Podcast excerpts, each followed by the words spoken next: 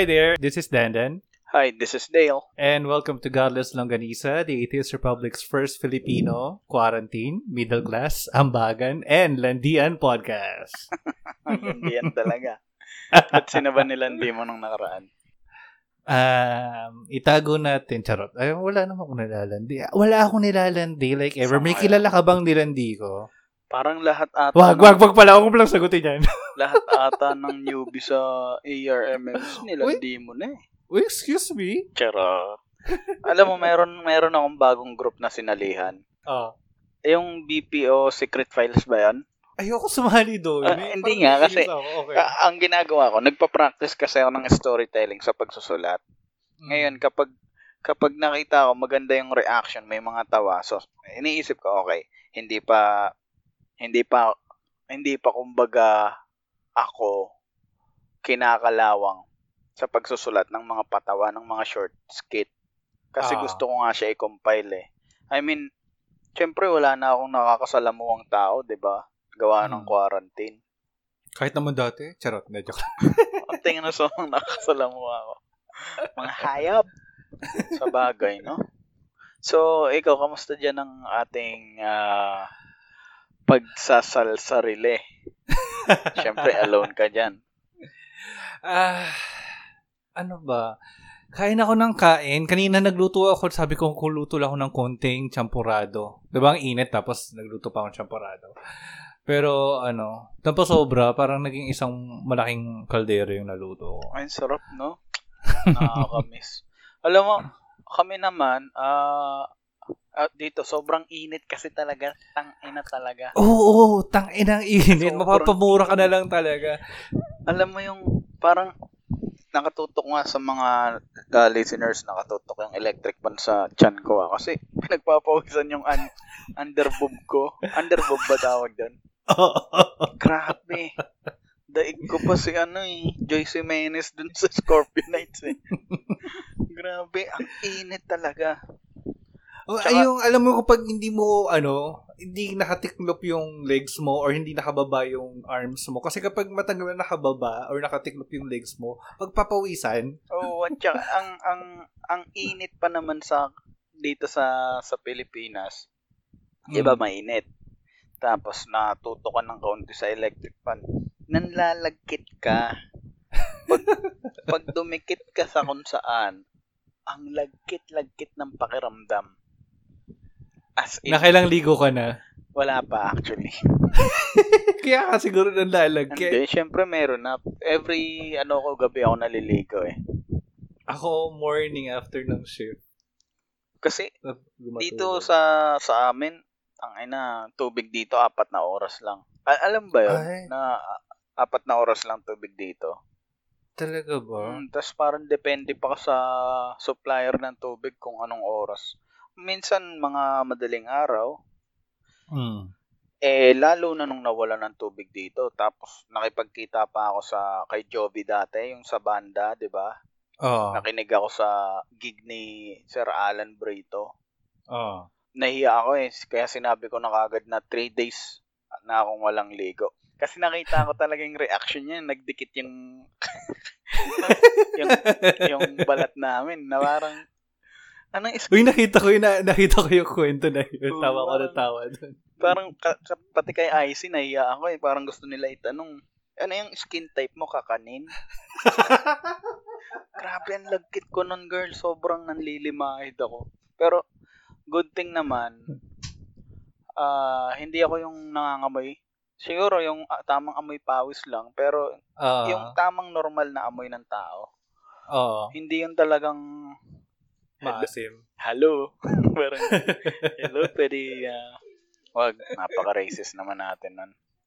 Actually, hindi lang sila. Mostly Ah, yung mga Asians eh. tsaka, tsaka mga foreigners, yung ibang mga Ah. puti. Oo. Ah, meron akong friend na French.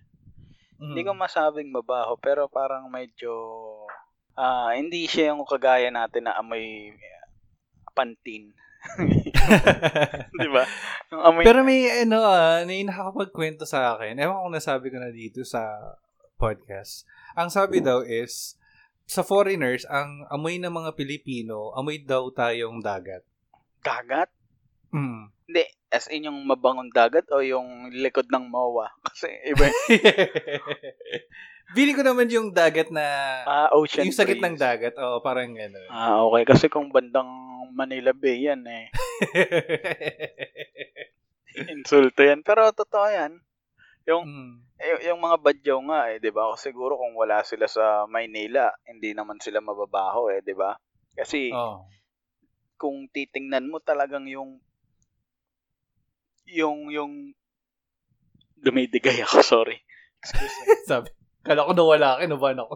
yung mga yung ginagalawan ng nilang lugar, yung magaganda talagang dagat eh, 'di ba? Yung as in pag tiningnan mo sa mga documentary yung Badyaw Laot, Mm. The Philippines, Sea Gypsies. 'Di ba? Talagang tangina diyan kayo nakatira. Parang kaya ko mabuhay diyan. Pero wag naman yung ganun para makakain si sisid ng 20 feet. parang parang mamamatay siguro. Ibalik Lulutan niya ka naman. O hindi. Girl, iniingal Eventually. na ako. After six minutes, no?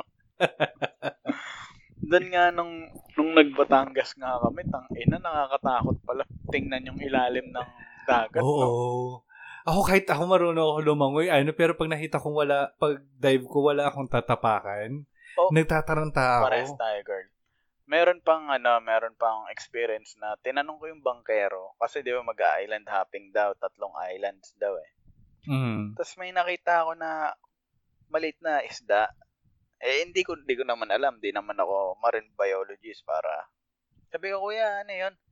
Sabi niya, hindi, ano yan? Maliliit na isda. Sabi ko, hindi yun pating. Ay, hindi yun pating. Pagkain nila yan, pero walang pating. Sabi ko, hindi. Kung nandyan yan, di ba? Sabi niya, hindi, maliliit lang yung pating dito. Yung mga ganun lang daw, parang gadaliri lang yung kwenta niya. Siyempre, exage. Sabi ko, kung may mga babing pating, malamang may pinanggalingan. May nanay yan. may nanay yan, nandyan lang sa gilid-gilid yan. Sabi niya, hindi Hmm. naman, hindi na mamata. Sino ka para sabihin, hindi naman umaatake yung mga... Mas Eh, naalala ko tuloy may sa Palawan ba yun? Na, kasi yung mga, ano, mga cottage nila, yung mga hot- hotel room, Hmm. parang cottage type na maglakad, lumabas ka lang ng konti sa likod ng cottage nyo, merong nasa dagat ka na. Tapos, may nakita ako, parang nagpipicture lang ako doon, nakita akong pating na ang liit. Tapos parang, teka, kung may maliit na ganito, malamang may malaki rin. so sabi ko, di ako maliligo dito. Oh, eh, kasi naman, di ba, parang meron ba sa Visayas talaga na puro pating? Wala akong alam, pero may whale sharks. That counts. Pero kung hindi ako nagkakamali is, meron tayong entry sa Guinness na may pinakamaraming namatay sa buhaya. Kung kung di ako nagkakamali, I don't Sa know if it's buhaya. Cambodia or Philippines. About Baka Ja- yung sa atin dahil sa politiko. Ja- Tsaka. sa Malacanang, no? Gagaling ng buhaya dito, marunong pumirma, no? Oo. Tapos, hindi, I mean, maraming namatay kasi parang tumawid sila sa isang ilog tapos hindi nila alam infested pala ng ah, ng mga yun nga crocodiles. Tapos ang daming na Hmm. ang daming namatay. Speaking of namatay, Oo. kung halimbawa mamamatay ka, Mm. ano yung gusto mong way ng pagkamatay mo? Ayokong tumanda, mamatay na sobrang tanda na ano, hin, pabigat na ako. Mm. Gusto ko siguro yung biglang sa akin na lang, yung biglang magkaka, ano na lang ako, heart attack. Total na sa lahi naman namin na magkakaroon, may sakit sa puso. Siguro ganun na lang. Ayoko yung slow death. Oo, no? Kung nakakita ako ng slow death, nakakatakot, girl. Yung may Hmm. cancer.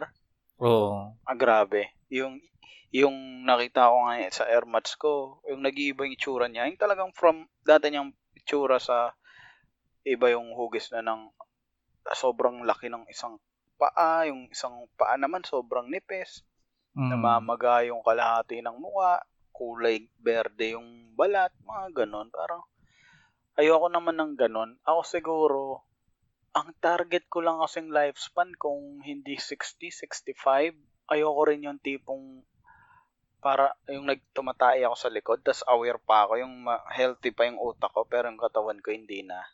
Ah, ayoko. Yung, yung buhatin niyo ako. ayoko nang ganun, no? May tayo yung bibig ko. Kadiri. Tapos, tas binubugbog ka ng apo mo. Huwag naman sana, no? Pero yung, di ba, yung tipong shin, yung hinuhos ka dun sa labas. Ah, ayoko no. Ayoko, ayoko naman ng, ayoko naman ng ganun. Yun yung talagang, ako naman, pwedeng sanang aksidente na lang. Ako lang mag-isa, ayoko naman yung tipong Oo. parang bumangga ako sa mga, di ba, kumakain sa fast food. Wag naman yung ganun. Wag naman yung nangingisay pa ako. Nandalin niyo ako sa Ay, ayoko. ospital. Yung magsa-struggle pa. Y- Ugh. yung kamay ko. Yung kamay ko. Mm. Ang hirap naman siguro. I mean, yung mga biglaan lang na nabaril, Ah. na wag naman yung tipong ayoko rin siguro ng bigte o kaya 'di ba, yung bibitayin ka, totorturein ka. Ayoko din. Okay lang yung ano, ah, riding in tandem. So, ang topic natin ngayon is about death na Mm. merong iba't ibang costumes. Ang Mm. death depende sa kung anong kinalaki ang culture. Ah. So, iba-iba eh, no? Yung iba nagme-merge, di ba? Yung iba talaga hanggang ngayon, yun lang ang ginagawa nila. Kung sa, ceremony naman, anong gusto mong maging process sa'yo? Gusto mo ba na-cremate ka or i- i- pakain ka sa sa mga vultures kagaya sa Tibet, yung sa Sky Boreal na panood? Oo. Ang ga- Eh, alam ko lang siya pero ang, ang, ang, hindi ko napanood. Oo. Pa- parang ang gagawin sa iyo eh, which is hindi parang ang gagawin talaga sa iyo. Dadalhin ka doon sa mataas na part ng ah hindi siya bundok eh. Pero mataas na part. Alam naman natin Tibet, 'di ba? Mm. Tapos yung katawan mo ihiga doon face down. Ah. Tapos ihiwa-hiwaan. Tapos nag-aabang na yung mga nag-aabang na yung mga vultures sa'yo. Ano nga yung vultures? Sa Tagalog? Buitre. buitre. Hindi may tinatawag tayo dun sa mga kumakain ng karne, yung yung ibon na yun, ano yung tawag dun? Carnivore? Hindi, yung one word. Anong tawag dun kapag nandun na yung, yung ibon na yun, ibig sabihin may patay sa paligid. Yun nga, vultures siya, di ba? Basta may, Ah. may, may mas, may mas popular na name yung vultures eh. Hindi nga, hindi ko nga ginagamit yung vultures eh. Alam ko buitre eh. Oh, so, so yun na nga, Ah. Tangina, no? Ah, Yung ibon na yun, no? Medyo gore talaga eh. Yun nga yung pinapanood ko sa YouTube, which is bawal ah. Kasi mga monghe to eh. Sabi nung Mm. nakausap na in-interview yung monghe, actually bawal yun. Meron lang mga natatempt na kasi binabayaran ng mga tourists. Doon nga sa napanood ko yung mga Chinese tourists, binabayaran nila yung isang ah, isang ah, monk para mag tour sila doon. Mm. Nagagalit yung mga Buddhist kasi sinasabi nila, hey, funeral to, ceremonies to. Bawal Mm. tumawa, bawal ngumiti, o bawal magkwentuhan.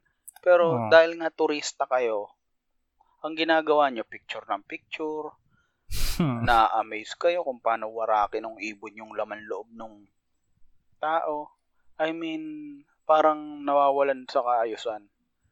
Nagagalit nga yung may video nga doon na ano y- may hawak-hawak pa ng femur yung ano yung monk Ah. kadudurugin niya tapos parang inaamba niya na ibabato niya sa ano niyang kukulit niyo ha Oh. picture ng picture pero grabe no iba-iba talaga yung way kung paano Hmm. paano May significance sa kanila kung bakit ano, kung bakit ganun yung manner nila ng pag, Ba- ba- paglibing. bakit daw eh, actually, tatanong ko nga. ay, ay tanong mo. Hindi ko alam eh siguro dahil para mas malapit sa heaven hindi ko alam oh Mm. Or parang feeling ko kasi Baka alag- dahil siguro alaga, no? huli sa kanila ang mga ano vultures. Hmm, siguro ah, iwan na lang natin yan as assignment sa listeners natin ay kinukwento ko lang kasi um, although hindi naman yun yung na-research kong part parang na na na-amaze lang ako no na Mm. grabe no try mo sa Pilipinas yun gawin no dahil Christian tayo, kailangan natin ng ah, kailangan natin ng burol, kailangan natin ng Mm. ah, condolences, kailangan Oo. natin ng ah, yun nga yung yung lamay, meron pang pasyam, meron Oo. pang ibang 40 ibang days. iba talaga no kasi kung Mm. kung ipa, ipakita mo yun sa isang sobrang solid na Kristiyano tapos ah kunyari namatay sa namatay yung yung ano niya no? Ano ba tong iniisip ko? Parang namatay yung kanyang ah, mahal sa buhay. Tapos nandun sila sa lamay no? Nagtataka sila nasan po yung ataol? Tapos binuksan mo yung isang part ng kwarto puro puro buitre. Ayun yung ayun yung nanay mo. Parang lalo lalo siguro may stress yun no? Pero grabe tas girl eto pa. Sobrang sobrang ah syempre iniisip mo baka hindi siya safe sa environment. Hindi kasi customs na nila yon for more than uh, talagang yung simula't simula yun na yung ginagawa nila. Na within 2 hours nga eh sabi dun sa sa pinapanood ko nawawala na yung kahit maliit na meat na Mm. sipin mo yun no talaga Ay, may, may nalaman ako about uh, vultures na yan. Kasi parang uh, important part talaga sila ng ano ng ecosystem para hindi kumalat yung sakit. Mm. Kasi parang ano ang ginagawa ng vulture is since immune nga sila sa mga ano sa pathogens ng mga dead bodies ganyan. So sila yung nagko-consume nun. Ang ginagawa nila hindi nila kakainin yata agad yung mga mga most mga dead bodies. Oo. Hayaan nilang ma- ma-decompose partially para yun na yung digestion nila.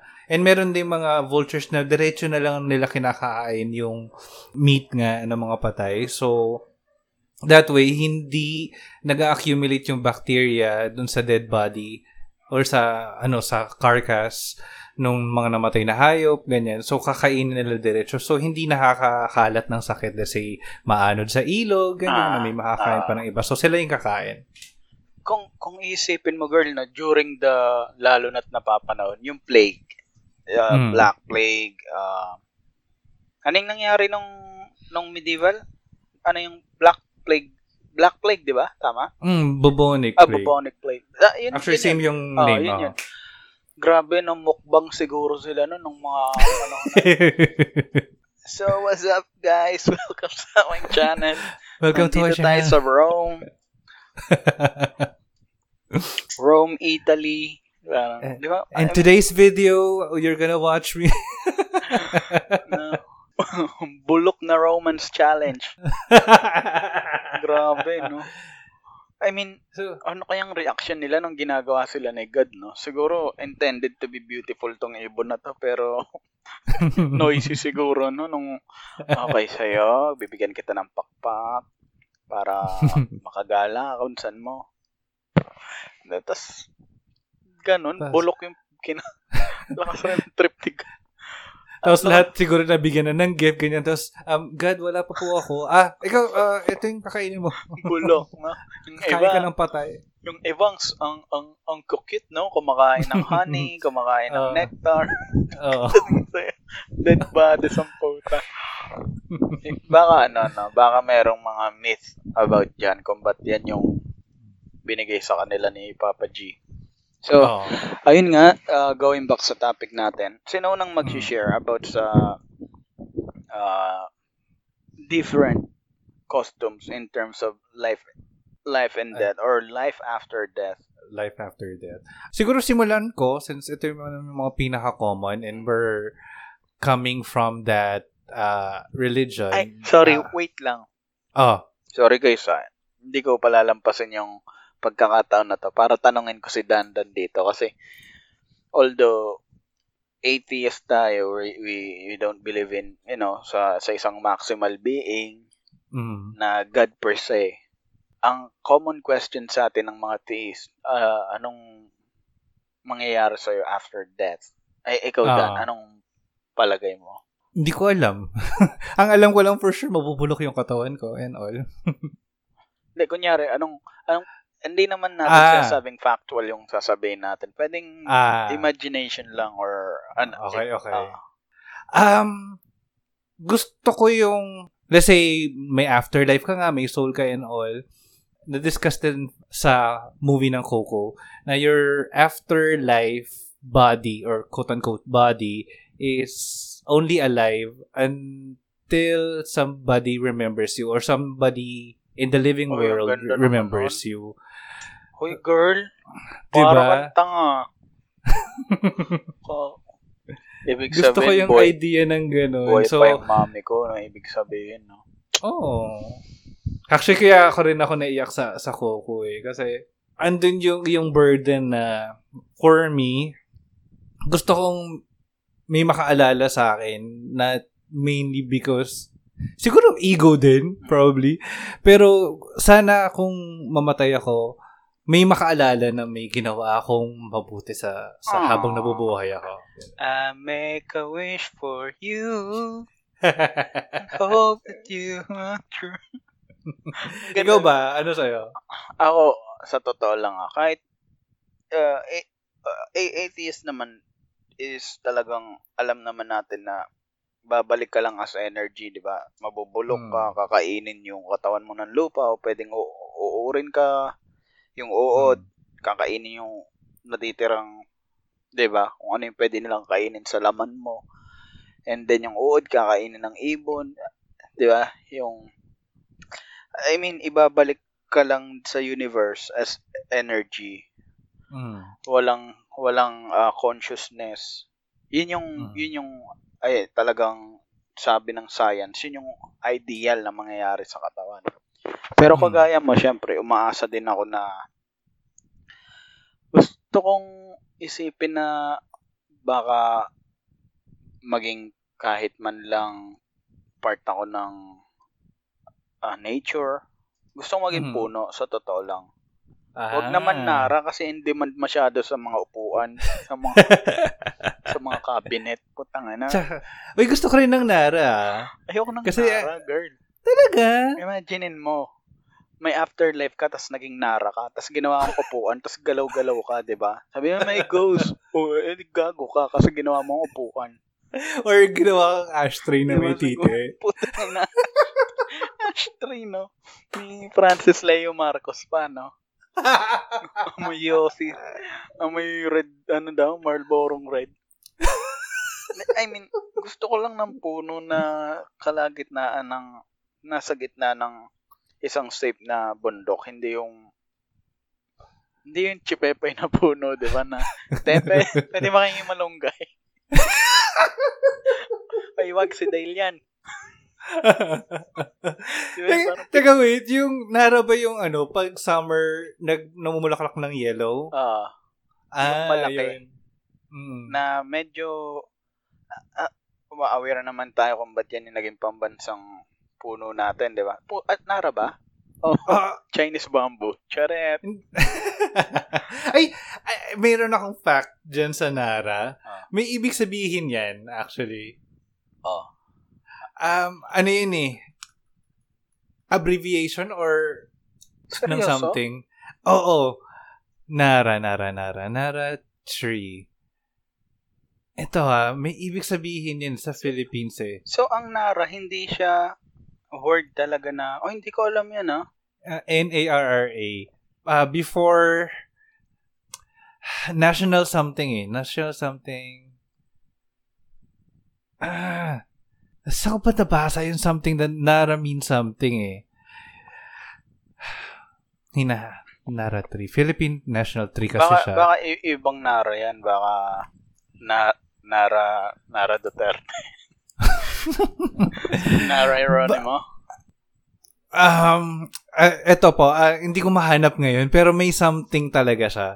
Kung nakikinig po kayo dito, ano, please tweet us and fi- ano, let us know kung ano yung ibig sabihin ng, basta, um, F- N-A-R-R-A, may meaning siya. hindi ba sa hindi ba ang meaning niyan is yung National Re- Resettlement and Rehabilitation? Yun ata yun. Hindi is Yun na- about sa pu- hindi to puno. About to sa mga landless farmers. Siguro yun yung naisip mo kasi yung Nara o 'di ba sumakit pa ulo natin. Oo, ba't ko ba kasi inano? O, sige Okay. na, alateris na lang ako. Pero sige, ano nga, anong puno yung gusto mo? Yun nga, na, nara talaga kasi Nada talaga. Okay. parang, una, tumatanda din siya, di ba? Pangalawa, eh, alam ko na patunayan na ng science to na ang puno can communicate, di ba? Ah, aware ka ba Oo. doon? Oo. na may na may communication din sila kagaya ng animals. Boom, mind blown kayo, no? Kala nyo, pag sinusuntok nyo yung puno, tinatapakan yung ugat nila, hindi sila nasasak. Hindi naman ganun, di ba? Ah, may explanation nga daw yan kung ba't rin hindi nagtatouch yung mga, di ba, yung mga mga leaves nila. Na, nabasa mo ba yon na meron silang certain gap kahit sobrang dikit na dikit na yung mga puno, hindi, eh, yung certain na puno ah, yung specific na puno tinutukoy ko ah. Kasi kung, kung bamboo yan, grass yan, talagang magkikiskisan sila. I mean, hindi sila nag, nagtatouch yung mga branches nila, yung mga leaves nila. So, kayo na bahala umintindi doon. Gusto ko maging nara. so, yun, yun yung, yun yung, ah, parang wish ko sana kung magiging energy man ako, sana maging part pa rin ako ng nature. Huwag naman yung Hmm. tipong, di ba, chipepay lang na daga, tas pagtitripan, di ba? Ipis. Kung i-base siguro sa good deeds natin, di ba yung mga Buddhist na niniwala sa reincarnation, di ba? Ah, kung i-base sa deeds, yung magiging status mo sa next life, alam ko magiging hindi magiging maganda yung kalalabasan ko. Malamang kwek-kwek ako. Saka kwek-kwek. Ikaw, Dan, ano ka? sa, sa pagkain? Hindi, Or sa- I mean, halimbawa, next life mo, i-base kung na, i-base yung status mo. Depende sa ugali mo ngayon. Eh, napaka-maldita mo. Malamang Ano? kwek-kwek ka. Quick, quick. ano? Pusa? Pusa. Ano ba? Oh, Gusto siguro pa pusa. magpalo. Ba? Oh, pa-cute pa ko. Aesthetic pa. Gusto pa talaga maalagaan ah. Anong tuta? Ay, anong pusa? Yung asado o yung...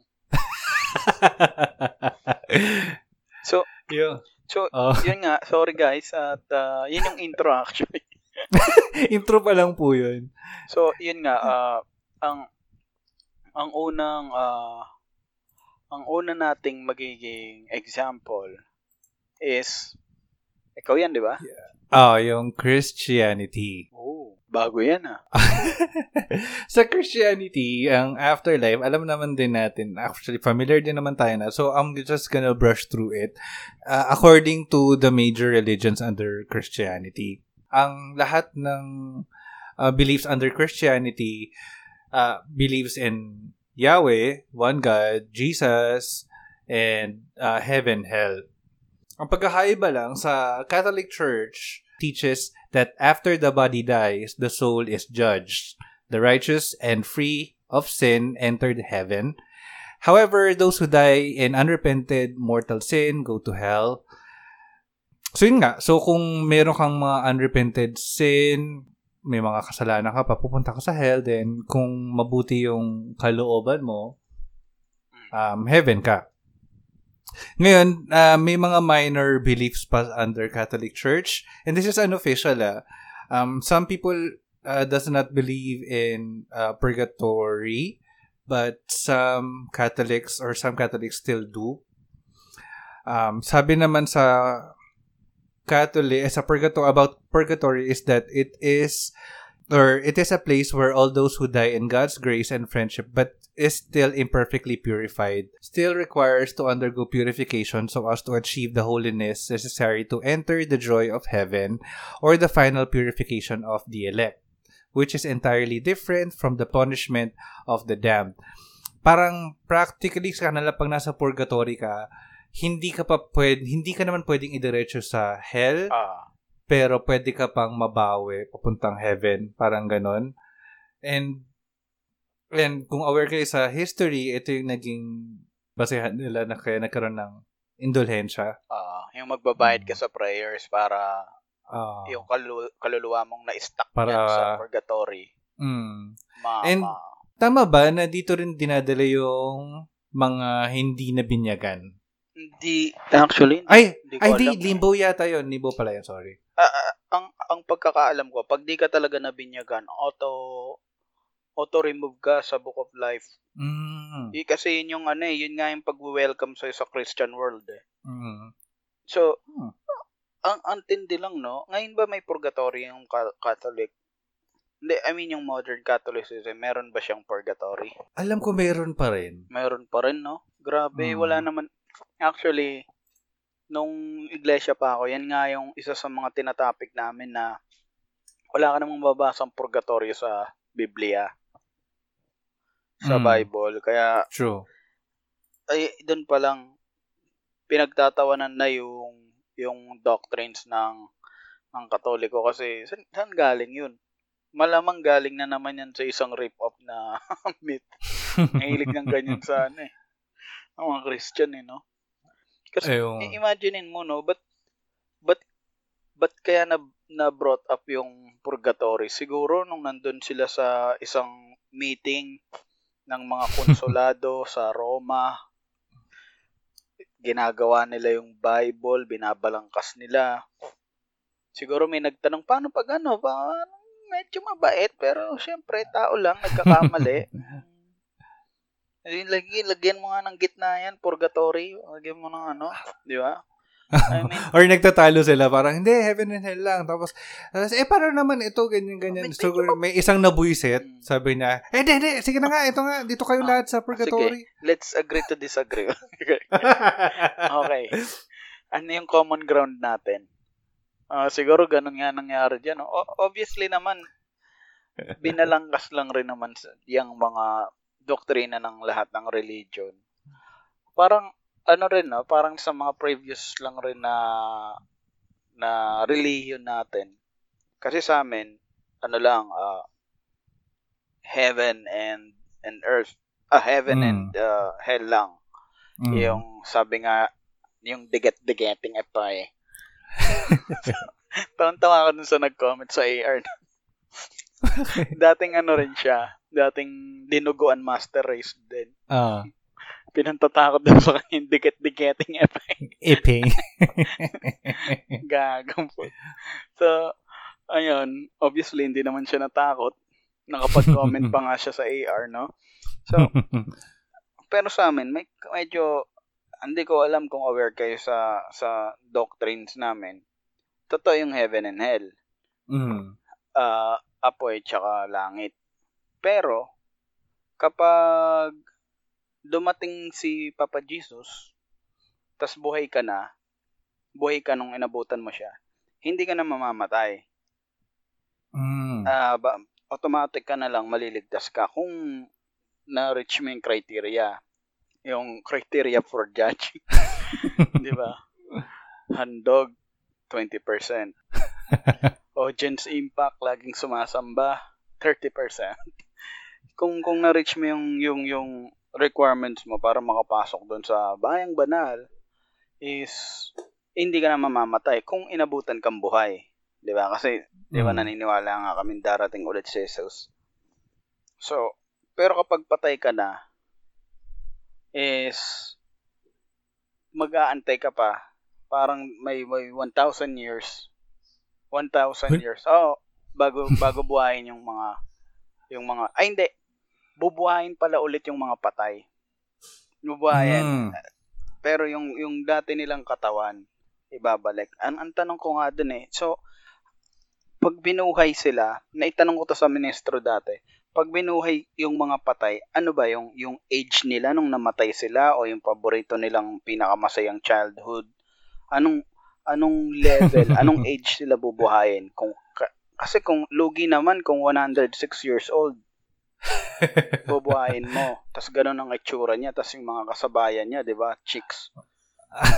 Diba? Ang daya. Ang daya naman na o kahit parehas kayong di na namamatay, o lugi naman ako. God naman, ba't yun itim pa yung buhok? Ako wala na, 'di ba? So, tawa lang ng tawa. Pero honestly, tinatanong ko yung technicality nung nung ah, ah, pagkabuhay na mag-uli sa amin. So, edi buhay na kayo parehas. Yung Mm. mga namatay tsaka inabutang buhay. Mag-aantay kayo ng 1,000 years. Mm. Kasi doon naman bubuhayin yung mga ah, namatay na eh, doon naman doon, doon naman bubuhayin yung mga namatay na makasalanan. Tapos tsaka sila parurusahan. Ang gulo nga eh, no?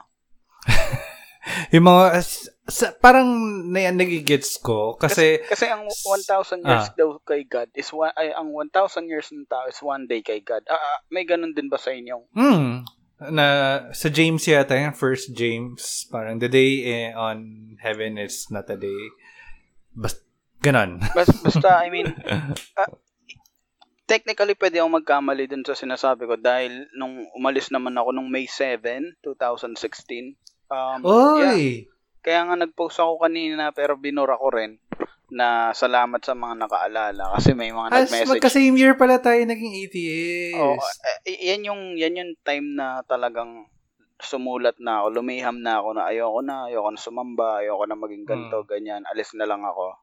Pwede nyo na rin akong itiwalag. Pero ayaw pa rin ako itiwalag. So, I don't know kung technically nandun pa rin yung pangalan ko sa kanila. Pero sinabi ko na na ayoko. Ayoko na sumamba, ganyan, ganun. Mm. Um, so, so pwedeng magkamali ako kasi parang ilang years, ilang years na rin. Pwede rin naman Mm. correct na lang nila ako. Kasi tinapon ko rin talaga lahat nung umalis ako dyan. Parang yung, yung doctrines, binura ko siya sa, alam mo yun, in-unlearn ko. Para may Oo. pumasok sa aking ah, bagong knowledge or learnings.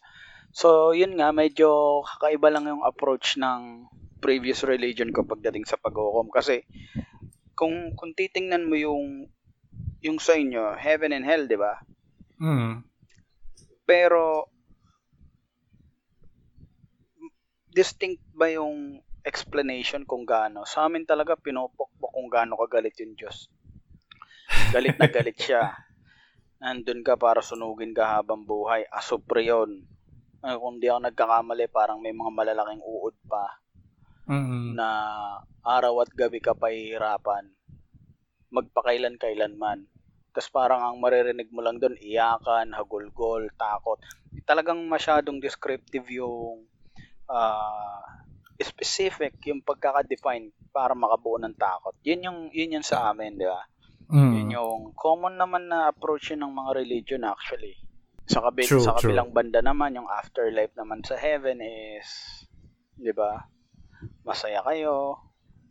Yun nga lang, hindi kayo magkakakilala. Mm. Parang hindi rin. Ye- yan yung flaw dyan sa Oo. belief na yan. Kasi ba- babaguhin yung isip mo eh. Yung, na, Oo. yung memories mo. Siyempre nga naman, malaman mo na yung nanay mo nasa impyerno. Tapos Mm. ikaw nasa langit. Malulungkot ka, di ba? Mm. Kaya nga, Or at the same time, uh, let's say yung isang rape victim, uh, namatay siya ha, nung time na ni-rape siya. Down the line, biglang makikita niya yung Nang ano, rape sa may- kanya, no? nang rape sa kanya, yung pala kasi nag-repent and all. ah, So, paano yun? Di ba? I mean, Pwede, alangang may memories ka ng, ano, may, ay, magkasama kayo sa heaven, tapos parehas ka, eh, nung, nang rape sa'yo. parang madaya nga eh. Diba? No? Bakit parang, Mm. ba't hindi mo kami bigyan ng reason? Ba't ganun? Bakit binura mo na lang yung yung memories namin? Ang tamad mo naman. Binura mo na lang yung memories para walang problema. So, Tsaka ik- kung wala ka ng memories, ikaw pa rin ba yun? ayun nga. Kaya nga, di ba yung kanta ni, ah, kumanta ng Would You Know My Name If I Saw You in Heaven? Mm. Sino nga ba to? John Lennon. Hindi, hindi si John Lennon to. Si Juan, Eric Clapton. Er, ah, okay, sorry. John Lennon. Uh, I mean, Kahiya. parang, kasi di ba namatay yung, yung baby niya, nalaglag sa Hmm. apartment, di ba? Oh, ay, hindi ko alam yun. nalaglag. Actually, uh, dinedicate niya yun dun kay baby niya. Um, ang tanong niya nga dun eh, syempre, would you know my name if I saw you in heaven, di ba? Kung kilala mo pa rin ba ako?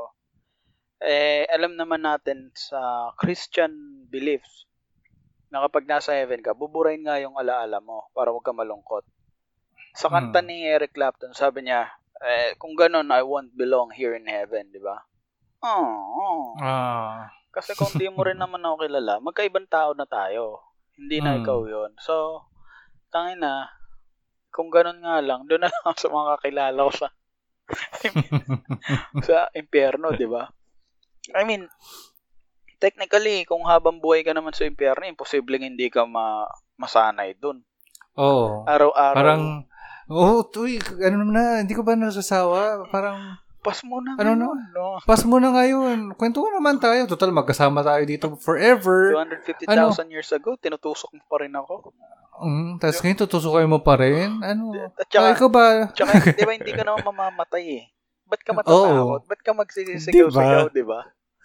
Siguro yung first 40 years mo doon, sige. Ayoko na dito.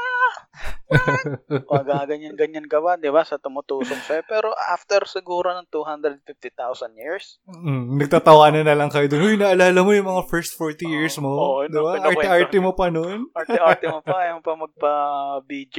BJ. Siguro ang tindi nung ano, no?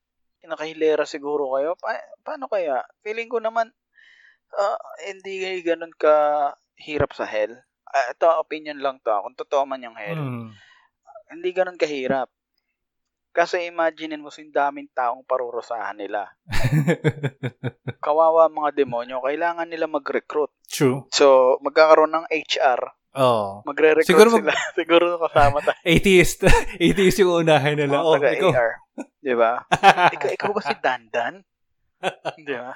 Pwede ka ba mag-interview ng mga pwedeng gawing demonyo? Na, di ba? Siyempre, nandiyan na yung mga pare. Nasa unahan ng pila yung mga Pilipino Mga- kasi sasamahan na ugali natin. Di ba? Tangin na. so, so yan nga lang. Medyo, ah, sa akin, isa sa mga pinaka hindi unique talaga. Although, part ng tradition, Mm. yung, ah, yun nga, Christianity. Madagdag ko Mm. lang ah. Ah. Ah, familiar ka sa Pasyam? Yung novena? yes. Ah. 'Di ba yung sinasabi kasi nila doon na ah yung sa sa pre-colonial folklore daw ng Philip ah, natin mga ah, katutubo. Mm. Ah hindi natin no katutubo talaga. Joke lang, Chinese tayo. Uy, nasa kulay din naman.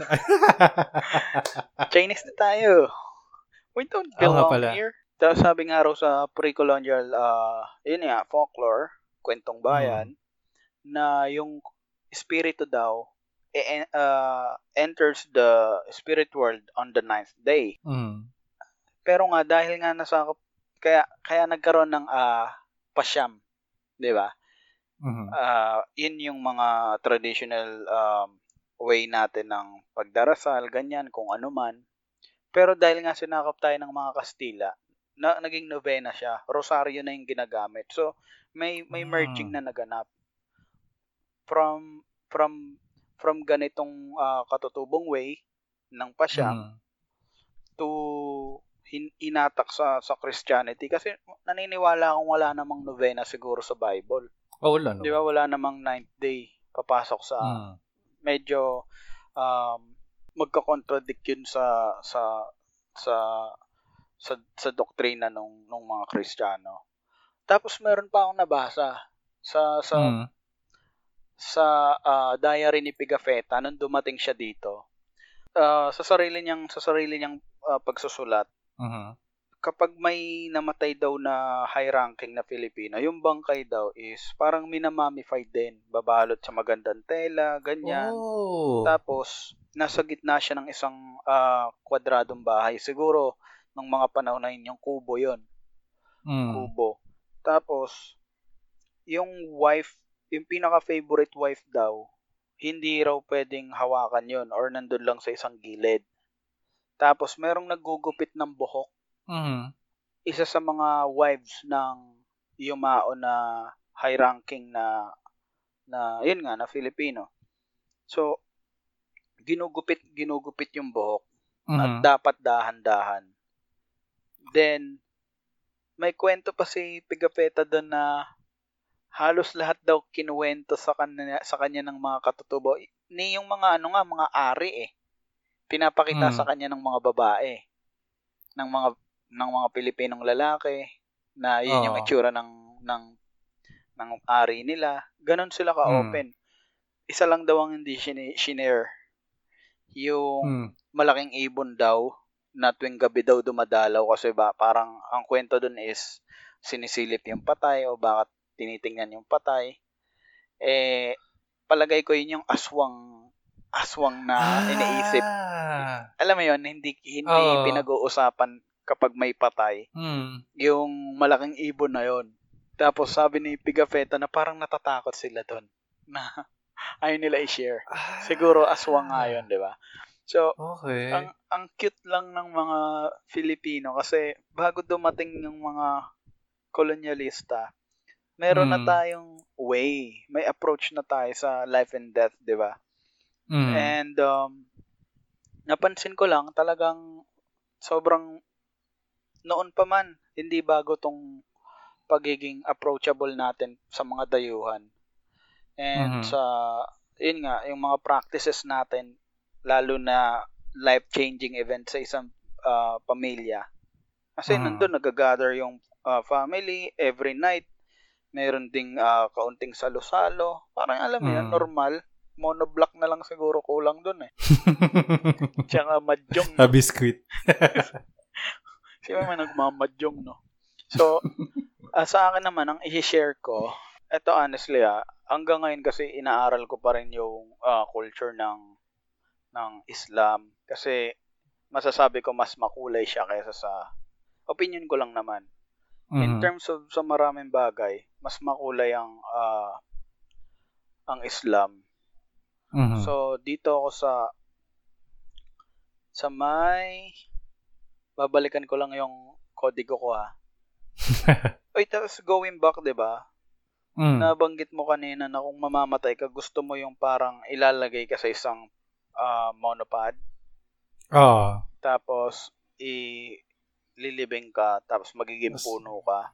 Magiging puno. Oo. Share ko lang to ha. Sa mga Tagalog, meron silang tinatawag na likha. Na Hmm. vertically ka, ah, ah, pag itong pagkakaintindi ko ah, pipili ka ng gusto mong puno pag mamamatay ka na. Kunyari, ah, term, ah, terminal ah, illness yung sa'yo, pero kaya mo pang mag-decide. Ah, Oo. yung mga kamag-anak mo, itatanong kung anong gusto mong puno na gamitin para doon ka, yun yung gamitin na monopod mo. Hindi yung literal na magiging puno ka. Pero yung Mm. way ng paglilibing, vertical. Oh. O kagaya nga dun sa, parang, Para makasave ng space. Charot. pwede, pero ang ang paniniwala kasi nila doon is parang at least parang kasama mo pa rin silang nag parang nagwo-walk on earth, parang ganon. Parang ganon yung approach. Ah. Alam mo kung bakit? Kasi gagawan pa nila ng bahay kubo yung yung 'di ba kunyari hindi ka pa namatay. Mm. Tapos napili mong puno is ay yung puno na yon, kunyari yung malaking nara. Gagawa nila ng Mm. kubo yon sa gilid. Oh. Kaya nga sobrang, alam mo yun, sobrang nakakatakot lang na makakita ka ng bahay kubo na walang laman sa isang gubat. Ibig sabihin, napili, Oh. napili yun ng isang family para sa terminal, ah, terminal ill, ah, termin, terminal, Terminally ill. terminally ill nilang kamag-anak. Eh, paano, Tumay yung balahibo ko oh, dun. eh, paano kung namatay yun tapos hindi nila nagamit yung puno? Mm. Tapos galit na galit yung espiritu, nag-stay dun sa kubo. Tapos mga nagka-camping kayo, naghahanap kayo ng hi, Ito na naman tayo. 80s, takot sa multo. 80s tao putang sa momo. So, so yun lang. Ah, nakita daw yung, nabura lang daw yun nung ah, 16th century, nung medyo Mm. marami ng mga Kastila dito. Kasi, ang ina nga naman, no? ba't nga naman, ba't nga naman nakatayo? Parang ang gago, di ba? Oo. Nakahimlay nga eh. Himlay nga eh, di ba? Oo. Ay, ga. Imagine mo, naguhukay ka na. Makakita ka ng nakatayong bangkay, no? I mean, eh, hindi, hindi pa, hindi pa ako naman nakaka-encounter. Pero parang good idea din yun, no? Mm. Para makatipid ng space. Oo. Eh, di ano na lang, um, sa zipline, di ba?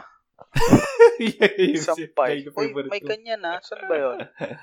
yung nililibing nila sa jar yung mga dito rin ah, ang mga ethnic groups din na nilalagay nila sa jar yung namatay nila. Sa Benguet ba yan? Oh, yata. Parang napuntahan ko yan. Di ba? Yung sa palayok. Mm. Tapos nandun lang rin sa bahay nila minsan yung iba. Minsan nilalagay sa kuweba. Oh. I mean- Pero alam mo yung ano, yung isang kulto naman na parang nakaupo lang yung patay nila, sinasama nila sa bahay, tapos dinadamitan ng damit ng pang Ah. ano, pang mga santo-santo. Ang creepy nun. Ah, ah, ayan ba yung sa may Indonesia? Meron din niya, oh, eh, Na yung- yun hindi ako aware sa Indonesia, pero alam ko meron din dito sa Pilipinas. Yung mga patay nila nasa bahay. Tapos ah, every parang may festival din sila na kapag yun yung festival, yung mga relatives nila na namatay, pinaparada nila. Mm-mm. ano yun eh, parang pinagbabawal na kasi syempre maglalaban yung Masakit. tradition at saka yung science, di ba? Oh. Aware ka ba kung bakit natin minamarcha yung mga patay? Dagdag ko lang ah, Mm. kasi nadala na lang rin natin yan sa ano sa ah, sa mga sinaunang tradition na syempre ang ang ating ang hindi naman ganun ka kanit yung mummy ah, mummification natin compare sa mga ibang culture, 'di ba? Alam mo naman, Mm. ang isa sa mga pinakamahusay talaga diyan ay yung mga yung mga Egyptian, mga Incas, 'di ba? Eh, syempre, sa atin nabubulok at kailangan ilayo, 'di ba? Ah, Ilalayo. okay. Ilalay pupunta mo sa kuweba, ilalagay mo sa ibabaw ng puno, ilalagay mo sa gilid ng bundok. So kapag Mm. bilang ano rin, bilang pag pagbibigay pugay sa pumanaw or pagbibigay respeto, binubuhat, 'di ba? Binubuhat. Mm. Tapos yung mga kamag-anak sumusunod, ganyan. Ngayon, yan na yung nagiging marcha natin ngayon. Kapag Oh. dinadala na natin sa mga semen- sementeryo. So, more on health um anong tawag dito?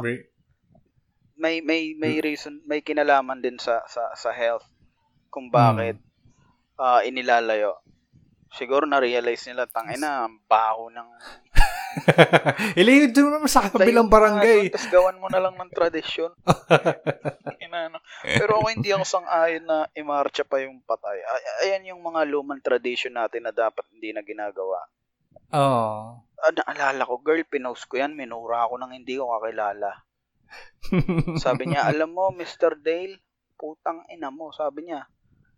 Sabi niya sa akin. Doon pa, search niyo po sa wall ko, makikita niyo pa yan.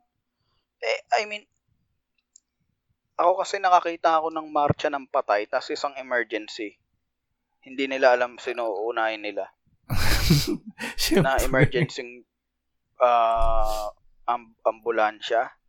Mm. Hindi nila alam. Napaka, napakadali lang eh.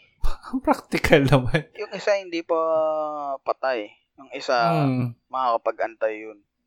Oo. Dapat nga, zinizipline na lang yung mga taol eh. Hindi na i-marcha eh. Tapos antay na lang doon sa... Oh, ready. nun, no? Release. Oo. Eh, ikaw, girl. Parang okay yun, no? Naka-zipline ka. Ako, ako basta. Eh, Wala akong pakialam kung anong gawin nila sa katawan ko na lang. ipitan na lang nila ako ng malaking speaker sa likod. Tapos yun na yung TikTok na. Ikaw May- may iniisip ang kong baby music na- ko, ang Ayan. baby ko. Tanginang yan, no? Ay, yun nga eh. Sabi ko nga, kung i-cremate naman ako, gusto ko kalahati lang. Bakit? Tapos gusto ko mayroong magkakalat ng chismis na buhay pa ako nung kinremate ako, tapos nanlaban ako, kaso huli na ang lahat. Gusto ko may ganong eksena. At binibigay ko sa yung role na yon dandan. Uy, ayok ka. Na, but, bakit po kalahati lang yung nakremate sa kanya? Ba't paa na lang yung natira? Kasi lumaban siya dahil nagkamali yung mga doktor. Patay siya. Ah, Gusto ko yung mga ganong drama dan ah. Hindi kaya matawa ako ng matawa. Ang weird siguro nun, no? Tang ina, kalahati lang kinremate mo. Tapos gusto ko naka, naka ano, naka, nakatayo yung kalahati ng katawan ko. Kapag yung kinremate nyo yung kalahating part lang, yung paa lang, gusto ko para akong naka, naka, nakaupo. Parang manananggal. Ayan, ganon. Gusto ko nasa, nasa armchair ako ng pang elementary. Please. Yun lang ang wish ko. Done. so, so ito na nga. Um, Mm. ang ang next kong uh, ito topic is Buddhism. Okay. No? Uh, Buddhists maintain that rebirth, yun nga reincarnation, takes place without an unchanging self or soul passing from one form to another. The mm. type of rebirth will be conditioned by the moral tone of the person's actions. Yun yung karma. For example, if the person has committed harmful actions of body, speech, and mind based on greed, hatred, and delusion, rebirth in a lower realm, an animal, a hungry ghost, or a hell realm is to be ex- expected. Excuse, dumigay ulit po ako. Ang Okay. sinasabi doon, kung medyo hindi ka naging mabuti, eh mag-expect ka na ng medyo low class na reincarnation, di ba? Baka Jansport na bag, mga ganyan. Charot. Charot. Oy, favorite ko yan. Ah, bag ko yan from grade 1 to grade 3, Jansport. Tarantado lang kasi to yung isang page na sinasabi na bag daw ng mga long katos yan, you know? Wala, grabe. Diba? Talaga ba? Oo. Parang gagong puta. So, yun nga daw. Pero, uh, on the other hand, where a person has performed skill, skillful actions based on generosity, loving kindness, or yung tinatawag nilang meta, Mm. compassion and wisdom, rebirth, rebirth or yung reincarnation mo is a happy realm or in a happy realm, human, pwede kang maging human ulit, or one of the many heavenly realms can be expected. Wow. That's awesome. S- Alam mo, kung meron mang isang religion na medyo pwedeng tanggapin ng ako personally ng Mm. ng morality ko. Etong ano, etong mga Buddhist. Ang first na libro kong nabasa about Buddhism is yung Why Worry. Nakalimutan ko yung author. eh. Pero man, ang ganda, ang ganda nun. Nakaka-relax siya. Limbawa, medyo tormented na rin yung utak mo. Oo. Pwede mo siyang, um, yung go-to, go-to book Mhm. yung go-to book na ah, na pwede mong ah, basahin kung medyo stress ka. Yun yung Hmm. isa sa mga unang libro na nabasa ko aside sa sa Bible. Kasi wala yata, ang Buddhism wala silang deity per se. Buddhism is, uh, tama ba ako na it's Oo. more of a way of life or a philosophy? Oo. Parang May, ganun. pero may may ano sila no, parang more on in, inclined din sila sa universe, 'di ba? Kasi Mm. sa pagkakaintindi ko wala wala namang sinabing mapupunta kay kay God eh. Sinabi lang nila na maaring malapit ka sa ah, yun nga sa more on ah, higher status. Oo. Siguro baka, ganyan. Lalaki may beef. Charot. Oh, wala mga I mean pwedeng pwedeng ang karma kasi sabi nila is kung paano mo isinabuhay yung buhay mo dito, 'di ba? Kung naging madamot ka, naging masama ka, eh Mhm. malamang so next life mo is mas mababang uri ka. Mhm. Kung naging mabuti ka naman, tas parang may mga gates pa yan eh, dapat makompleto mo muna to, ganyan, ganyan. Parang, yun nga yung Mm. meta, di ba? Ano, parang mga Para- seven, seven para- something, seven steps yan, di ba? Or ilang steps Oo. ba yun? Parang, parang may ganyan ngang, may ganyan ngang bilang. Mm. Si Enrile kaya, ano kaya, siguro nung last, ah, yung afterlife niya, si Enrile pa rin, no? Dikit-dikit lang yung buhay, hindi na, hindi napapatid, no? siguro kung i-base mo sa karma yung ano kaya ako nung nakaraan? Kasi medyo okay naman ako, parang sakto lang. Siguro, isa lang ako dun sa tagapalakpak ng hari dati na, good job, sir. Oo. Diba? May amoy ka lang, pero okay na rin. Tumutulong naman sa kapwa. Siguro, kaya ako na ganito. Sakto lang. So, Yun, yun lang yung ano ko, yun lang yung may share ko sa ah, sa beliefs ng ah, Buddhism, Buddhism. Hmm. patungkol sa death. Ikaw, may may dadagdag. Sa. Sa, sa Egyptian, meron. Sa Egyptian, ay ito medyo interesting. Isa din to sa mga naki- napili ko kasi as far as I'm concerned, medyo sila kasi yung mga nauna. Nauna pa sila sa Christianity Um, nga, yun, di ba? oh, sa Christianity. So, most likely na-derive din na parang nag-evolve from Egyptian religions yung mga na pinapaniwalaan ng. Mga current religions or at least sa mga modern religions. Sa Egyptian religion naman, sa Egyptian sobrang importante kasi ng mga ng ah, afterlife. Doon actually nag-revolve yung theology ng Egyptian. So, sabi sa kanila is that when the body died, parts of its soul known as Ka, Ka, or the body double, and the Ba, or the personality, would go to the kingdom of the dead. While the soul dwelt in the fields of Aru, A-A-R-U, Osiris demanded work as restitution for the protection he provided. Statues were placed in the tombs to serve as substitutes for the deceased. Now, arriving at one's reward in afterlife was a demanding ordeal, requiring a sin-free heart and the ability to recite the spells, passwords, and formulae of the Book of the Dead.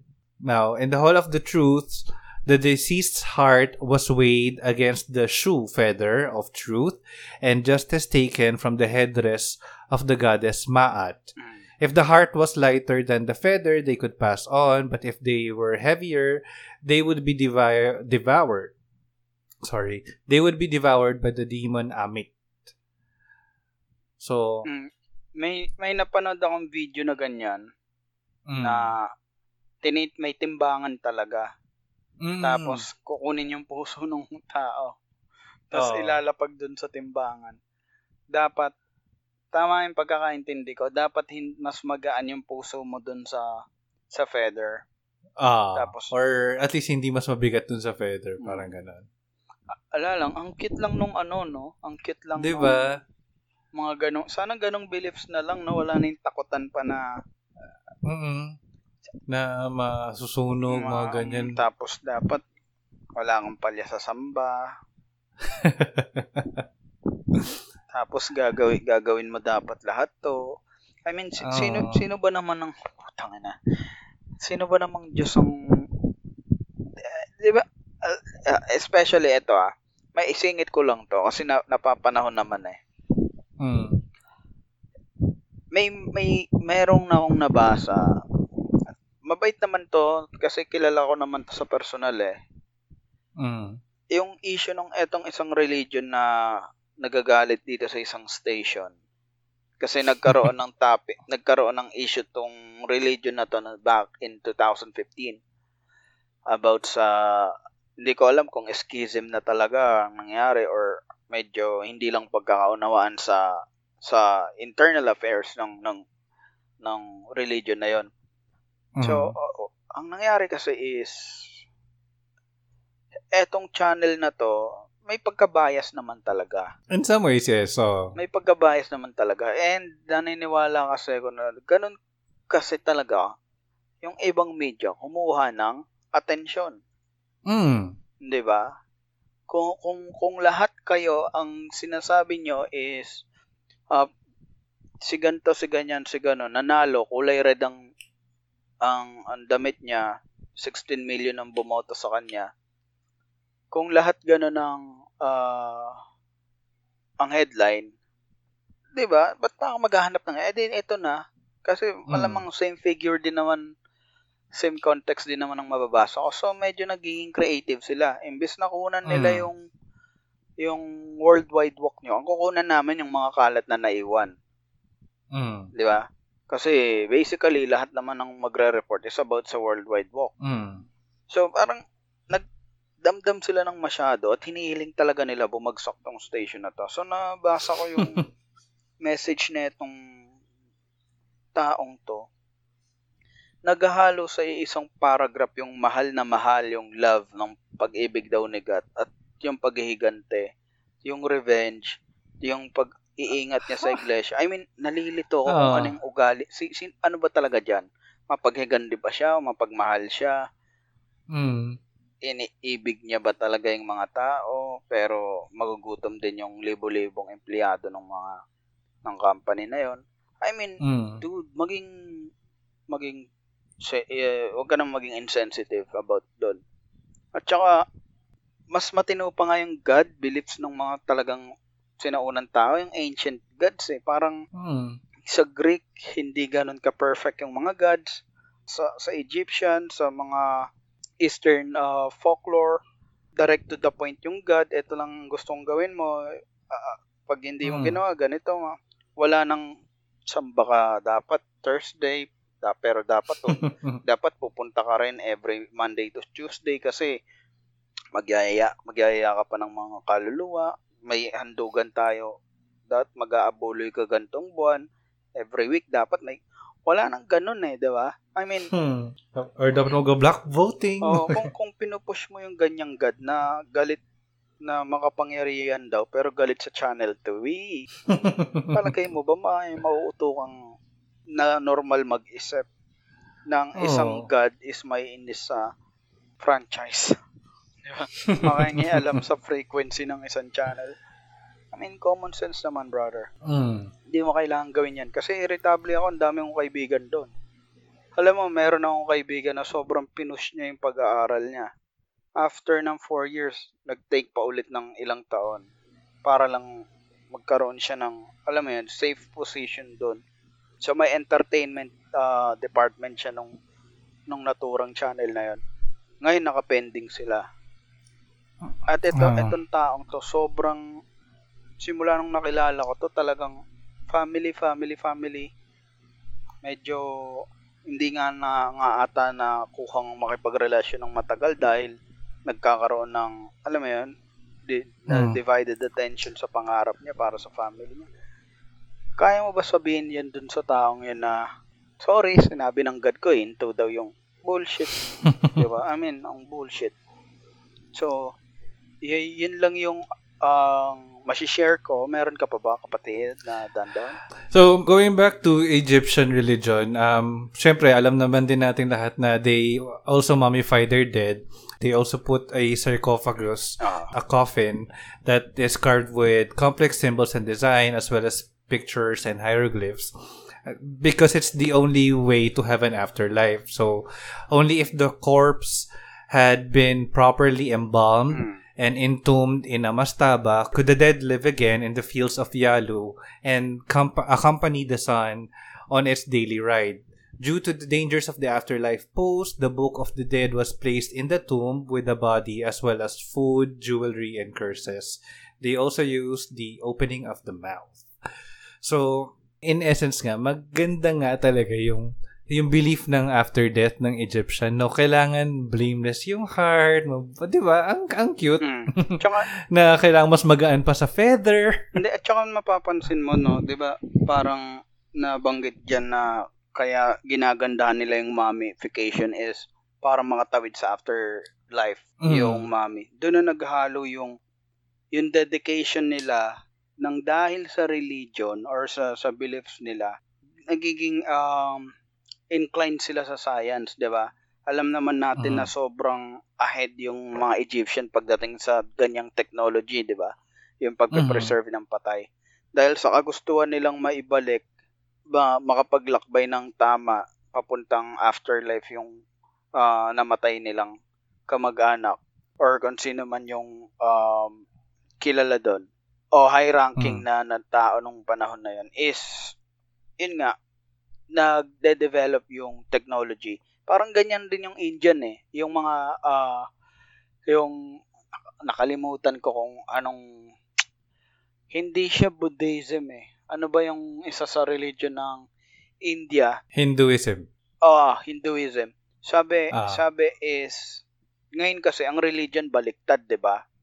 Yung from medieval era na religion hanggang sa inabutan natin. I-pinupush back nila yung mga explanation ng science. Not all, pero 'di ba, ang daming binitay dahil iba yung sinasabi ng Catholicism, ng Catholic Church, dun sa sinasabi ng ng uh, intellectual person na yun, kahit tama yun, Mm. susunugin ka Mm. namin, bibitayin ka namin. Pero sa Hinduism kakaiba. Mm. ang ang religion nila is based sa science. May Oo. mga documentary na nagsasabi na even yung evolution na from maliit na animals na ah, amphibian, amphibious animals na naging Mm. mammal, na naging ganto, meron merong chart, meron chart ng Ah. oh, merong chart ng Hinduism ng ng meron silang dinosaur na itsura na symbol, meron silang god na nagbabike, Mhm. meron silang god na gumagamit ng ruler, tapos Ah. tapos yung god na yan is, cute. is kilala kilala sa pag-create ng mga structures, Mhm. kaya ruler yung hawak niya. I mean, 'di ba? Ah. Parang mas gugustuhin ko naman na maniwala na yung god ko kaya naka-create siya ng magandang creation kasi siya yung god na may hawak ng measurement tools. 'Di ba? I mean, hindi lang bastang kinuha sa tadyang Ano ano ano. Di ba? Hindi gin- ginawa sa tadyang tapos. For me, ang masasabi ko lang, iba-iba yung approach ng mga tao sa afterlife. Mhm. Tayong mga atheists, naniniwala tayo na pag namatay ka is wala, yun ka na. Mhm. Magiging energy ka. Kain ka ng uod. Yung uod, kakainin ng ibon. Yung ibon, gagamitin niya yung energy niya na nakuha sa uod para siguro mag-pollinate or maging kasangkapan ng pollination. Mhm. And, um, ayun, eventually So- mamamatay din siya, babalik siya sa lupa. Yung energy mo Mm. nandun din, di ba? Mhm. Hindi ka magiging cute na angel. Sorry. Sorry to burst your bubble. Circle of life. Hindi ka magiging cute na pusa, dandan. ako- yung yung yung. Hindi ako magiging nara. Sige, kahit malunggay na lang okay na. Nakawin pa ni At least may isa sahog pa sa ano tinola. Sakit siguro no, no, kung binabali ka, nararamdaman mo rin, no, yung binabali yung sanga. Huwag naman maging ghost, no, yung kung paano ka namatay, no. Huwag naman ganun sana. Na na-deads ka, nasagasaan ka, tas ganun, Ang yung, ganun yung itsura mo. Tapos, magkakaroon kayo ng meet-up ng mga ghost, yun yung putang ina logi. Tapos ikaw yung binubuli kasi. O yung isang kamay mo hindi na natagpuan, kaya, di ba? Parang sa Harry Potter. I mean, di ba? Tapos, ano ka na nga eh, binubuli ka na nga ng buhay ka, tapos ang ghost ka. Tangin na yan. Lugi. Ah, so, um, I hope na gustuhan nila. Meron pa ba? May madadagdag ka pa ba? Actually, may isa na Ah, lang. go, go. Um, Sorry. Sorry. Um, pero ano, hindi na naman namin na diniscuss lahat. Pero may isa lang akong gustong i- isama. Pero medyo ano rin kasi, mayroong malaking connection din sa akin. Isa to sa mga reason kung bakit sobra totally nilet go ko yung faith ko. And this is the Jew, uh, Jewish belief or Judaism. So, sa Jewish, surprisingly enough, wala silang concept ng heaven or hell. Well, may. At Seryoso iisa ba lang yan? yung, oh, iisa lang yung afterlife belief nila, which is Sheol, uh, S-H-E-O-L. So, sa kanila, Korea? eh, sa Judaism, sa Jew, mga... Hindi, sa Seoul, Korea, mapupunta. Charot. Maging opa pala, no? Wor- world of marriage. Charot. Oh, going back. So yun nga, sa Judaism, both righteous and unrighteous, regardless of their moral choice in life, they go to uh, a similar place, which is a place of stillness and at the longest possible distance from heaven. Now, the inhabitants of Sheol are the shades, the entities without personality or strength. So, under some circumstances, they are thought to be able to be contacted by the living, as the witch of Endor contacts the shade of Samuel for Saul. May verse ito sa Bible. But such practices are forbidden. So, ang weird nga eh, merong, uh, merong parts ng Jewish Bible, actually, it uh, kinda still translated to the Christian Bible, na bawal daw yung ano mag-contact sa dead and at the same time down the line, nag-contact sila ng Dale. Parang, ang gulo. Kala ko ba bawal? So, yun. Practically, yun yung belief nga lang ng Judaism. And na-mention ko nga to kanina na sa kanila, um, your soul goes on in the afterlife only as long as an- uh, another person remembers you. So as soon as that person or that last person forgets about you, wala ka na. Hindi man na mag-exist yung afterlife mo. So it's kinda uh, a reminder still for us na Ang, ah, eto ah, ang pagkakaintindi ko sa Jew, wait lang. So wala silang parang God? Seryoso? meron silang God, pero yung afterlife nga lang talaga nila, walang difference between good and evil. So, paano sila, ano yung moral compass nila? Kung ano yung magagawa mo while you're alive, yun lang. Oh, pero mabubuhay ulit sila after mamatay? Parang ganon? Depende. may isang may ganong be ano certain sect or certain group ng Jewish Oh. na naniniwala sa reincarnation din. Palagay mo girl, bakit kaya naniniwala ang tao sa reincarnation or yung yung yung beliefs na someday magmi-meet ulit tayo, someday magiging ah, puno ka o magiging tao ka ulit o magiging may kinalaman kaya diyan sa medyo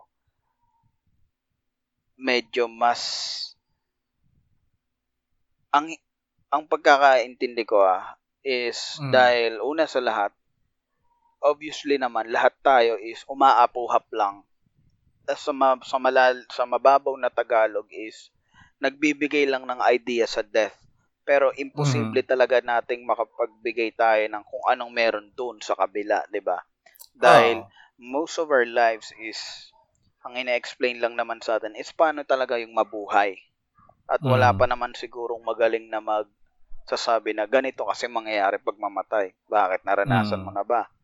'Di ba? More on True. more on ah, kwento lang, tradition, Mhm. religion, culture. More on ganun lang. So, Mhm. siguro ang paniniwala ng tao siguro kaya pinipilit pa rin natin na merong magkikita-kita pa rin tayo dahil yung attachment siguro sa buhay na to. Oo. 'Di ba? I mean, Mm. Ako nga lang dati nung religious pa ako, maalala ko lang na oh someday yung mga hindi mo hindi mo nakasama or yung mga namatay, makakasama mo ulit. Mhm. Parang ang saya, ang saya eh. Oo. Yung na inaalala tuloy ako na may ex-pastor ako na hindi kami naging super close pero sobrang ina-admire ko siya kasi sobrang galing niya magturo. Many years later, nabalitaan ko namatay siya. Eh, grabe yung iyak ko dito. Iyak ko ng iyak nun. Tapos, the only thing that comforted me, umalis na ako ng church ito, although hindi pa rin ako atheist, ah, is that someday makikita ko rin siya sa, le- sa heaven. And in retrospect, iniisip ko, nag-subscribe ako sa belief na may afterlife and yun din siguro yung reason kung bakit yung mga tao nagsusubscribe sa belief or sa idea ng afterlife is hindi nila, since nga hindi nila maintindihan or sobrang laki ng uncertainty sa mangyayari after nilang mamatay, gusto nila, yun yung hope nila na sana may mangyari pa. May continuation. Kasi hindi nila ma-imagine yung life na hindi ka nag exist Kasi, tinan mo, kahit isipin mo ngayon, ano ang nangyayari kapag hindi ka na nag-exist. Ang iisipin mo, wala, parang may black, pero wala ka naman na doon para mag-perceive ng, ng color, di ba? So, kaya nga bumuo yung tao ng idea ng afterlife. Ito nga, either ma- ma-resurrect, may heaven, may hell, may ganun. Yun yung best explanation nila. Best attempt to explain Ah, to life. explain. Ah, yung life at saka yung death, no? Mm. Ah, sino kaya yung unang ano no, unang tao na nag-attempt na i-keep yung mahal niya sa buhay? Sino yung unang um, Homo erectus or Homo sapien Mm. na nagsabi na, oh, hu hu hu hu hu hu. Siguro ano, ah, ang translation nun, huwag ka mamatay, huwag ka mamatay. Di ba? Parang ganyan. Doon siguro din nag-start yung religion, no? Na, na someday, mamimit natin sila. Oo. Na may isang God of Spirit na magkikip muna ng ah, ng soul nila, then ibabalik sila sa atin. Mhm. I mean, masyado lang ako sa tuwing nakakarinig ako ng kwentuhan about that. Syempre, ako kasi nakita ko yung yung mom ko kung as in pinaka-close. Masasabi ko, proud ako na kung nakapagbigay man ako ng sama ng loob sa kanya, sobrang minimal lang. Mhm. Either, aminin niya man o hindi, alam kong ako yung pinaka pinaka pinagkatiwalaan niya nung nung nabubuhay pa siya. Nakita ko kasi kung, kung paano siya sobrang kasagsagan ng lakas niya Mhm. hanggang sa isang iglap na wala siya. Mhm. Alam niyo yung yung umaasa ka na sana totoo yung religion ko para babaitan ko na lang, gagalingan ko na lang, makita ni God. Mhm. Baka someday magkita kami. Kaso nga lang talagang, alam mo yan, parang part na siya ng universe, part na siya Mm. ng energy, yung, yung, yung hiniram niya na energy is exploded na ngayon sa malamang sa sa ah, paligid, di ba? Yun na lang yung sigurong sinasabi ko na nagpapakalma sa akin na someday, maybe billions of years, yung mga particles namin is magkikita-kita. Baka, Ah. di ba, baka ma-realize ng photons or atoms ko na, uy, familiar sa akin to, siguro dito ako galing dati. ah, ang sweet. How would you know my name? Na-hyper ako dun sa timpla ng baby girl kong kape. So, so yun nga, eh, sabi ko nga eh, kahit billions of years pa yung aantayin kung magme-meet kami someday sa lawak ng universe, maliit na na ah, percentage. Mm. Pero kahit siguro dong magdikit lang yung mga particles namin, baka, Ah, no? may Alam- kilig yung may kilig yung Oo, party. na, alam mo, siguro. Ikaw yung nakilala ko sa Cavite. Ikaw ba yung mama ko? eh, paano kung Brit-Brit na yung charot? Brut-brut si Duterte pala yung nakadikit mo. Olo? Dilawan? Pero, pero malamang sa malamang sa mga nangyayari ditong unorganized or inefficiency ng ng mga leaders natin. Malamang marami-raming particles sa universe. yeah. Hindi, ano eh, flatten the curve eh. Flatten the Filipino people. Marami-raming maaabala dito. Girl, Mm. yun lang no. Sana sa afterlife mauna na tong mga politiko na to. Then, para makwento nila sa atin. Um, I wanna close with uh, a saying that I've heard or I've read from uh, somewhere. Sabi niya, um, YOLO daw. Tapos sabi nung isa naman, no, it's not YOLO. You only die once and you live every day. And there's a scene that I remember nung Christian pa ako. Sabi, sa, sabi niya, the end of the world happens every day for some people because they die.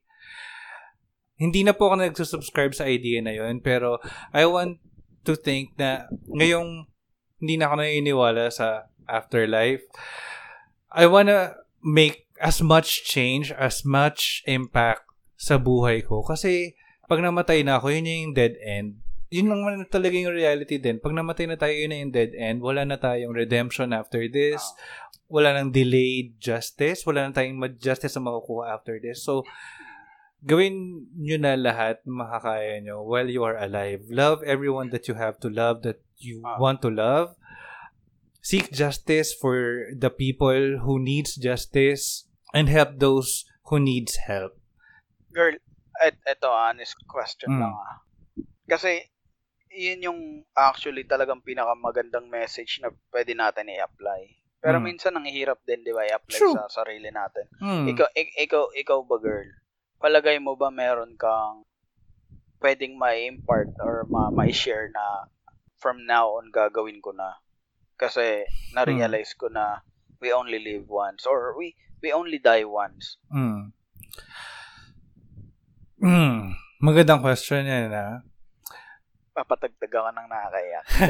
Pero, ngayon, ang naiisip ko, gusto kong maging, yun nga, isa sa mga sinasabi ko is, I want to bring justice for those people who can, who can't have justice. Gusto kong magkaroon ng boses yung mga taong walang, walang boses. And yun gusto kong maging legacy ko, even pag namatay ako. Actually, to girl, magandang magandang legacy rin tong podcast natin na Mm. nagkakaroon din ng boses yung mga ah minsang nasa religion na umalis, hindi makaalis, hindi Mm. makahanap ng lakas ng loob para umalis. Um, ako naman siguro, meron akong dalawa Mm. na na na project uh, sa ah, Better Self project ko nga this 2020 Mm. Ah, una, medyo mas confident na ako in terms na sa sa sa pagbi-business siguro ah medyo masasabi ko na buo na yung loob ko. Willing Mm. to to lose everything na Mhm. kasi feeling ko kaya ako nagkakaroon ng maraming frustration sa tinatahak kong ah, pangarap is gusto ko lang siya pero natatakot ako tumaya ng alam mo yun, bet pati pato. Mm. Kasi nga, lagi na lang palpak. Alam mo yun. Mm. So ngayon, putang ina, sige. Palpak tayo ng papalpak hanggang sa makulitan na sa akin yung universe, baka ibigay niya na. Yeah. Pangalawa is gusto kong kung hindi ko talaga mapapa-print kasi nahirapan ako maghanap nung magpiprint na itong sinusulat kong mga short essays. Gusto kong mag-vlog. Eh. Totoo. Gusto Mm. kong feeling ko meron akong maibibigay sa community natin na medyo okay naman na content. Alam mo yun? Mm. Ah, gusto kong maging badyaw for 24 hours. Nice. 'di ba? Tapos ang intro ko, what's up mga ka-hungry? Joke ko. Gag. So, what's up mga... Joke lang. Alam mo, napaginipan ko kasi yon Nagpanggap akong badyaw, badyaw challenge, tapos tatambol-tambol daw ako sa jeep. Mm. Ang masakit, sinundo kami ng isang truck na isama ako doon sa warehouse saan sila. Oo, grabe nga mo yun. Sabi ko, this is it. Gagawin natin tong content. So, yun nga. Eh, pwedeng indie siguro yun, no? Indie movie, no? Oo. or Tas docu. Oo, tas hindi kayo magkaintindihan kasi iba yung tapos tinapon kayo sa ilog para ma-practice yung talent nyo no sa paglangoy. tas dahil hindi ka nga badyaw, hindi mo makita yung piso na binabato ng Saktan nyo na lang ako. Bu- Bugbugin nyo na lang ako, kuya. Ang lalim nun. Di ba, no? Pagkaan, babatuan ka ng piso, tas ikaw lang yung hindi makakita. Utang ina. Hindi ka makasisid kasi lum- lumulutan. Tsaka ikaw lang yung chabing badyaw. May badyaw bang chabi? Di ba? Mga dyan, no? Badyaw na chabi ang puta. Ano kaya yung diet plan ng mga badyaw? No? Poverty. Uy, kak. Uy, sorry. Hindi kasi takbo sila ng takbo, no? Yan Dapat din, may- Sorry. Sorry, baka sabihin napakamato pobre ko. Hindi po. Hindi, ganun po talaga si Dandan. Pero, hindi, Sorry. totoo naman kasi. Tsaka siguro yung walang, wala kasi silang chinelas eh, no?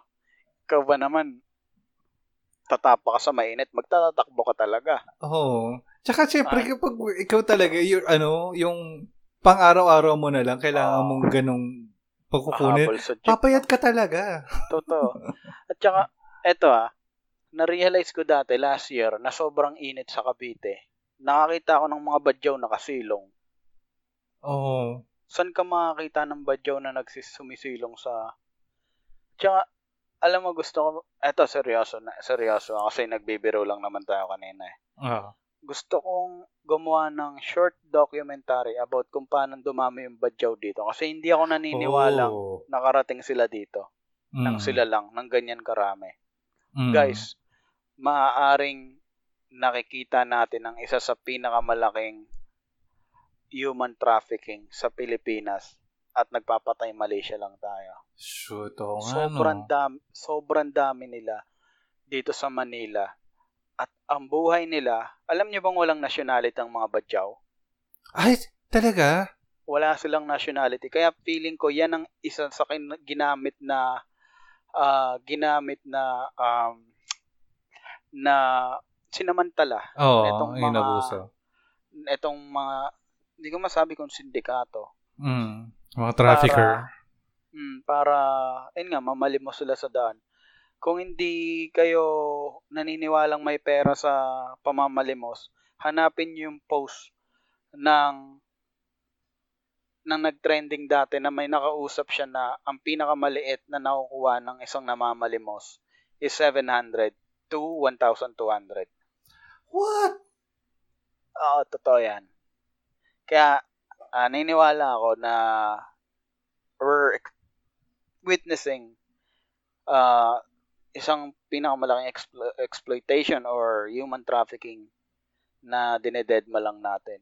Hindi Mm. naman taga dito yan. Badyaw laot nga tawag sa kanila, di ba? Mm. Ah, nandun sila sa mga ah, sa border ng Philippines, Indonesia, Mm. Malaysia. Badyaw tayo ng badyaw eh. Badyaw laut. Laut pala yung tawag sa kanila. Laut medyo malapit sa ano natin, na, sa language natin. Oo. Pero siguro yung mga badyaw malapit sa part natin na Filipino, eh, siguro may pagka-Pilipino sila. Doon sa bandang Indonesia siguro may pagka-Indonesian sila. Sa Malaysia, ganon. Mm. Pero nandun sila sa pagitan ng mga borders na yon.